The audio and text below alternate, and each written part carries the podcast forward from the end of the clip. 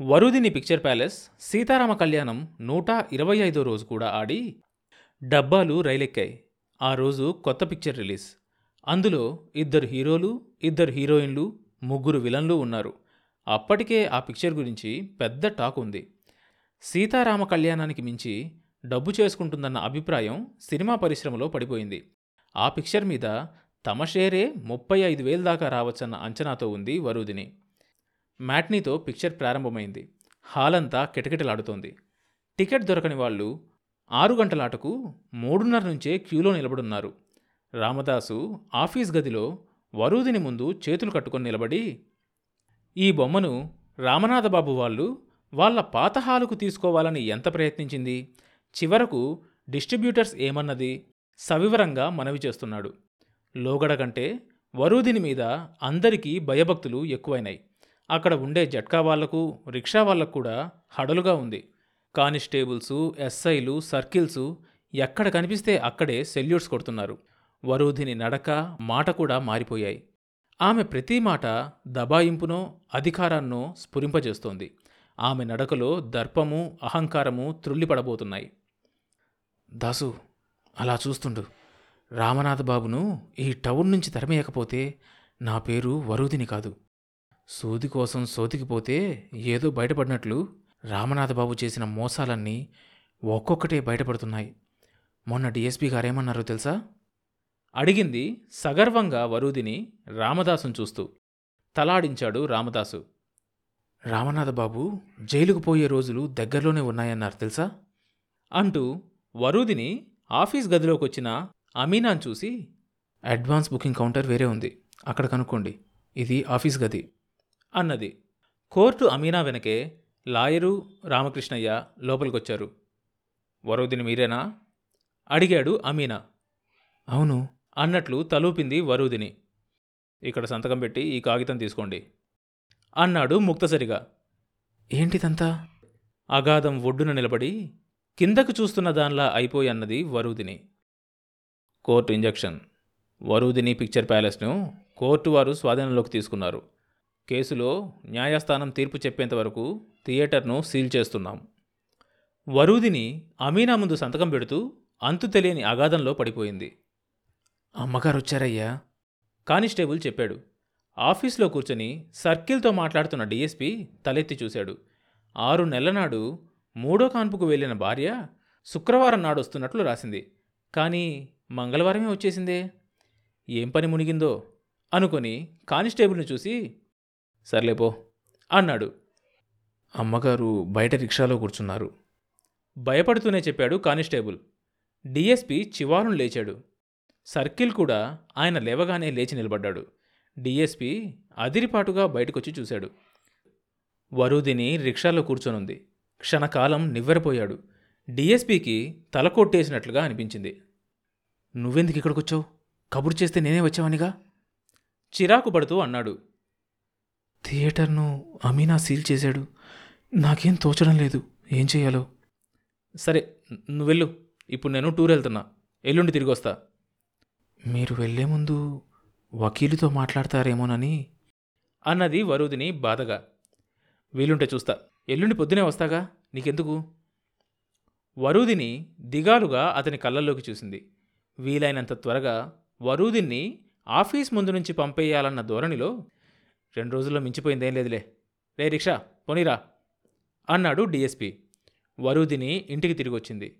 వెంకటపతి కాళ్ళ మీద తలపెట్టుకుని కుర్చీలో గొంతు కూర్చొనున్నాడు ఏంటా కూర్చోడం? అంది భార్య. వెంకటపతి తలెత్తి చూశాడు. కళ్ళు తేలిపోతున్నాయి. ఆయన ఏమన్నాడు? ఏదో ఒకటి అన్నాడులే.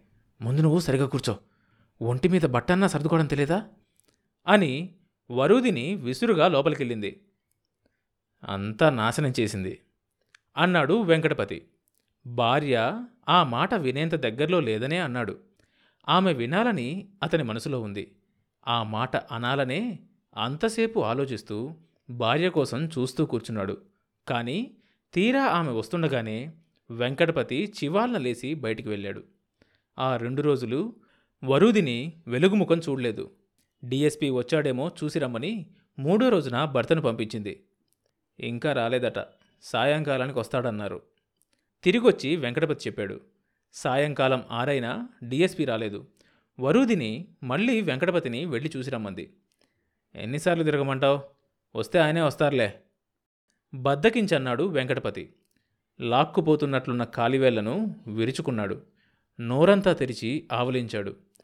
వరూదిని భర్త అవస్థను గుర్తించింది. అవసరం మందా అయిందా? ఎన్నిసార్లైనా తిరగాలి. భర్తకు గీతా రహస్యం బోధిస్తున్నట్లుగా అంది వరుదిని. జీవిత పరమార్థాన్ని గ్రహించిన వాళ్ళాగా ముఖం పెట్టి డబ్బులు కావాలి అన్నాడు వెంకటపతి. మొన్నేగా ఇచ్చాను? అయిపోయినాయి. మొన్నటిది ఇవాళ దాకా ఉంటుందా? నిన్ననే అయిపోయింది అన్నాడు వెంకటపతి వేదాంత ధోరణిలో. ముదు నష్టపాడు. ఎంత ఇచ్చినా చాలదు. ఎప్పటికప్పుడే తగిలేస్తాడు అనుకుంటూ గోద్రేజ్ బీరువా దగ్గరికి వెళ్ళింది వరుదిని. ఇరవై రూపాయలు భర్త మీదకు విసిరింది. వెంకటపతి ఒళ్ళో పడిన రెండు నోట్లు తీసుకొని ఇరవయ్యేనా ఇది ఏ మూలకు చాలుతుంది? అంటూ గొనుక్కున్నాడు. వెంకటపతికి తెలుసు అనుభవం అతని విజ్ఞానాన్ని పెంచింది. సమయాసమయాలు పట్టు విడుపులు తెలుసుకున్నాడు. వరుదిని చేతిలో ఉన్న మిగతా రెండు నోట్లు భర్త మీదకు విసిరింది. కింద పడ్డ పది రూపాయల నోట్లు ఏరుకొని తిరిగి చూడకుండా అదే పోతపోయాడు వెంకటపతి మరో గంటకు తూలుతూ ఇంటికొచ్చాడు. ఏమైంది? ఆదుర్దాగా అడిగింది వరుతిని అంతా అయిపోయింది అన్నాడు వెంకటపతి. ఏంటైపోయింది? నా శ్రార్థమా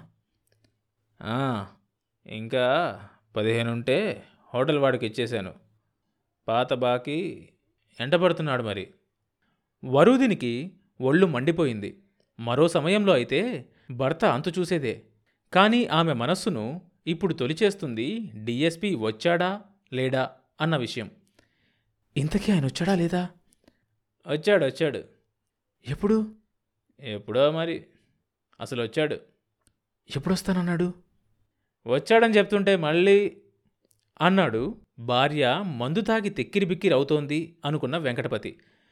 నా దేవసం మనింటికి ఎప్పుడొస్తాడు అని నేను అడుగుతుంది భర్తను చూస్తుంటే వరూదినికి ఒళ్ళు కంపరమెత్తిపోయింది. "ఆ, ఆ మాట నేను అడగలేదు. మర్చిపోయా. మళ్ళీ వెళ్ళొచ్చేదా? అన్నాడు వెంకటపతి వెళ్ళడానికి సిద్ధమై భార్య అనుమతి కోసం ఎదురుచూస్తూ. ఎక్కడికి? వల్లకాట్లోకా? అక్కడ లేడు డిఎస్పి. ఇంట్లోనే ఉన్నాడు. తల విదిలించుకొని గుర్తు చేసుకొని చెప్పాడు వెంకటపతి. నా కర్మ నా రాత. నొసటి మీద బాదుకుంది వరుదిని చచ్చా. కట్టుకొన్నవాడు ఇట్లాంటివాడు కనుకనే తను అడ్డమైన వాళ్ళకు అలుసైపోయింది. వరుదిని పడగదిలోకి పరిగెత్తింది. వెంకటపతి మీద కసి డిఎస్పి మీదకు తిరిగింది. ఊర్లోకి వచ్చి కూడా ఇంతవరకు రాలేదు. తను అతడేదో మంచివాడనుకుంటోంది. అతడు కూడా సమయం వచ్చేసరికి ముఖం తప్పిస్తున్నాడా? వరుదిని ఆలోచిస్తూ ఎంతసేపు కూర్చుందో గేటు దగ్గర కారాగించప్పుడు అయిందాకా తెలియలేదు. డిఎస్పి కార్ దిగి లోపలికొచ్చాడు. వరూదిని అతన్ని చూస్తూ ఆనందంతో పరవశం చెందింది. ఈ లోకంలో తనకున్న ఆత్మీయుడు ఈయనొక్కడే. రాత్రి తొమ్మిదవస్తుంది పొద్దునే వస్తానని చెప్పి వెళ్ళారు? సాయంకాలమే ఊర్లోకి వచ్చి కూడా ఇప్పుడు కనిపిస్తున్నారా? దెప్పుతూ అన్నది వరూదిని. మీ ఆయన చెప్పలా? ఆయనే ఉంటే మంగళాడెందుకు అన్నదట వెనకటికి ఓ తలచెడ్డావిడ. అంటే ఇప్పుడు నేను మంగళాన్ని అంటావా వరూదిని చెయ్యి పట్టుకొని ఒళ్ళోకి లాక్కుంటూ నవ్వుతూ అన్నాడు డిఎస్పి మోహన్రావు. చెయ్యి విడిపించుకుంటూ మంగళాలను నాలుగు కరుక్కుంది వరూదిని. ముందు సంగతి చెప్పండి. ఏం చేశారు? వకీల్తో మాట్లాడారా? అన్నది వరూదిని. అందుకేగా ఇంత ఆలస్యమైంది. ఆ రోజే లాయర్ శంకర్రావు గారితో మాట్లాడి టూర్ వెళ్ళాను. ఇవాళ రాగానే ముందు ఆయన్ని కలుసుకున్నాను. ఆయనకు కేసు వివరాలన్నీ చెప్పాను. లాయర్ గారు ఏం చెప్పారు? ఆదుర్దాగా అడిగింది వరుదిని. శ్యామలాంబ భర్తకు నోటీస్ ఇప్పించిందట. లీజ్ అయిపోయిన తర్వాత థియేటర్ను అక్రమంగా తన ఆధీనంలోనే ఉంచుకున్నాడని వెంటనే తన అన్నగారైన రామకృష్ణయ్యకు ఆ థియేటర్ను హ్యాండ్ ఓవర్ చేయాల్సిందని. నెల రోజుల క్రితమే రామనాథ్ బాబుకు లాయర్ నోటీస్ ఇప్పించిందంట భార్య. అంటే నువ్వు థియేటర్ను తిరిగి స్వాధీనం చేసుకున్న మూడో రోజే నోటీస్ ఇప్పించిందనమాట రామనాథ బాబుతో పాటు నీకు కూడా ఆ నోటీస్ ఇప్పించుండాలి కదా? అలా ఎందుకు జరగలేదని లాయర్ని అడిగాను. ఆయన చెప్పింది ఏంటంటే నీ తరపున అంటే పవర్ ఆఫ్ అటర్నీ రామనాథ్ బాబుకు ఉందట అది నిజమేనా?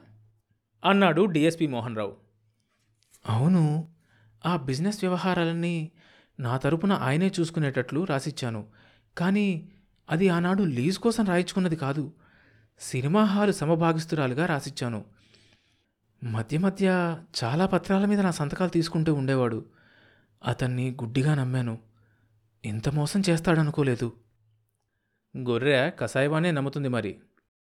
గుర్రుగా అన్నాడు మోహన్ రావు అది కాదు శ్యామలాంబ మొగుడికి నోటీస్ ఎందుకు ఇచ్చింది? మొగుడికి నోటీస్ ఇచ్చిన ఆడది ఎంత గుండెలు తీసిందై ఉండాలి. రామనాథబాబు నోటీస్ అందుకుని ఏం చేశాడు? అంతా నాటకం. అతనికి తెలియకుండా ఇది జరుగుండదు. అతను కావాలనే పెళ్ళాంచేత నోటీస్ ఇప్పించుకున్నాడు. భార్యకు ఎక్స్ పార్టీ ఇంజెక్షన్ ఆర్డర్ వచ్చేటట్లు చూసుకున్నాడు. నువ్విచ్చిన పవర్ ఆఫ్ అటర్నీని ఉపయోగించుకొని నీకు తెలియకుండా కోర్టులో ఆర్డర్ పుట్టించాడు. అఖండుడు రామనాథ బాబు బాబుతో మీరు మాట్లాడితే బాగుంటుందేమో? ఏంటి అన్యాయమని? మీలాంటి వాళ్ళు నిలదీసి అడిగితే ఏం చెప్తాడో? మీరు గట్టిగా పట్టించుకుంటే రామనాథ బాబు ఎక్కడికి పోలేడు.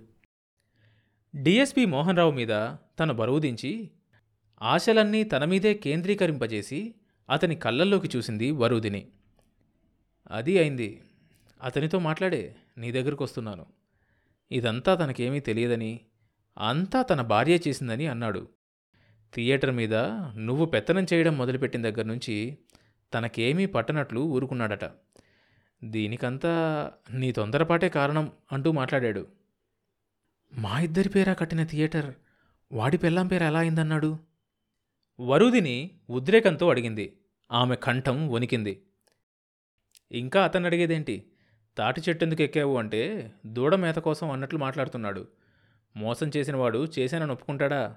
అందులోనూ డాబు అంతస్తు పరపతి ఉన్న రామనాథబాబు లాంటి వాళ్ళు మామూలు వాడనుకున్నావా? స్టేషన్లో పెట్టి నాలుగు ఉతికితే అన్నీ ఒప్పుకోవడానికి. అతన్ని పట్టే విధంలో పట్టాలి కానీ. మోహన్ రావు తీవ్రంగా ఆలోచిస్తూ అన్నాడు.